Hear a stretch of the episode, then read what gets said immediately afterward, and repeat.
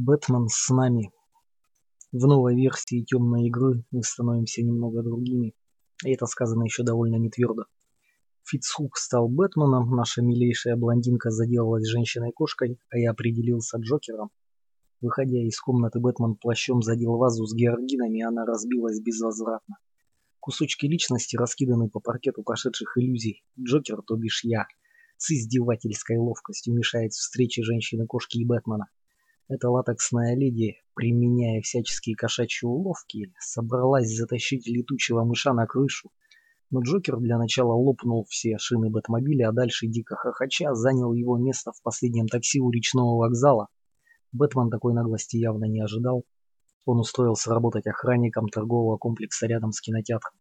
Женщина-кошка пригласила его на фильм, но Джокер, то бишь я, расстроил их свидание, похитив полную кассиршу прямо с рабочего места. Бэтмен был разочарован. Он уволился без выходного пособия, ведь он богат, и решил стать детским артистом, клоуном.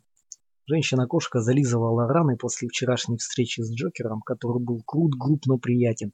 Она наткнулась на объявление в телевизионной газете «Детский артист Бэтмен устроит вам замечательный праздник.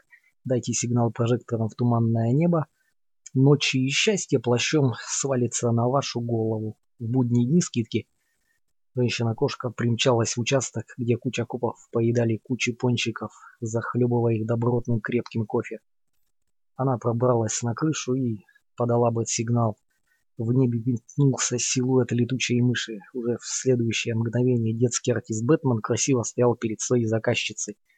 Женщина-кошка стала игриво приближаться к Бэтмену, который собрался было зачитать свой прескурант цен, как вдруг из-за блоков вентиляции появился Джокер, то бишь я и, весело улыбаясь, подкинул ему мысль о карьере стриптизера.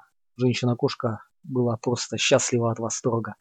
Ей идея Джокера нравилась все сильнее и больше. Разрезанный намеками улыбок смех. Колода карт взлетает в небо ночи. Ветер развеет их над Готэмом. Задаченный Бэтмен в спешке покидает крышу полицейского участка, обдумывая сложности своей новой профессии по ходу действия игры. Я, то бишь Джокер, сижу напротив приятной девушки в своем родимом офисе. Стол у окна, чудесный вид на город. Но это больше не мое место, а ее. Дело в том, что наша контора решила расшириться, и шеф пригласил на работу толпу безмозглых студентов.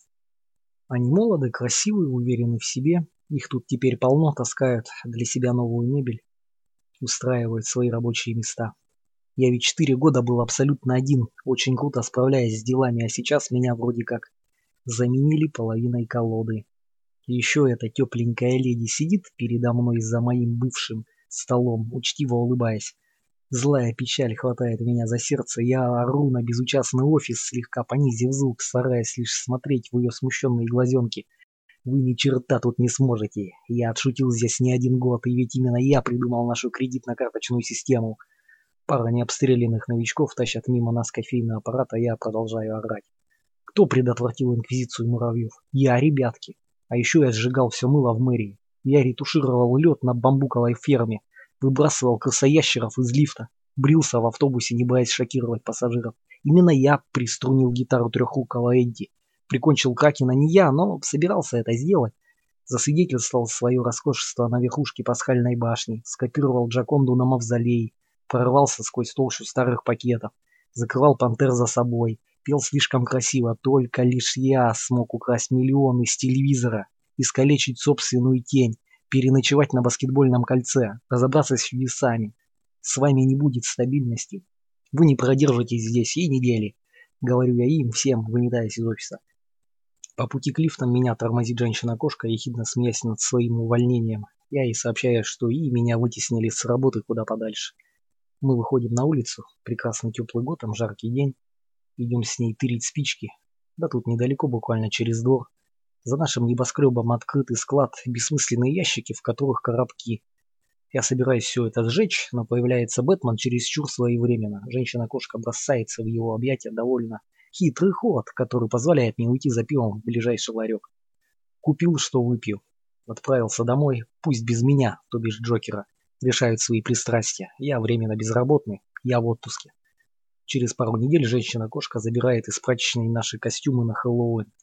Бэтмен встречает ее, помогает погрузить все в Бэтмобиль. Я сижу на неудобном сиденье сзади, любуюсь светом их отношений. Мы едем по Готэму, вечер тепло. У здания речного вокзала на дорогу перед нашей машиной выходит двуликий парень в желтом. Я, то бишь Джокер, смеюсь над собственной гримасой страха. Бэтмен благородно избегает столкновения. Двуликий палит по Бэтмобилю из Desert Eagle 44 Carbon. Безрезультатно. Я в шутку проверяю сохранность наших вещей, костюмы чисты и приятны. Женщина-кошка включает радиоволну, обманчиво, случайно. Желтый голос Двуликова рассеивается по салону светом, осенний акцент гипнотической правды. Мы слушали его откровения минут 15, а после я переключил на рок-волну.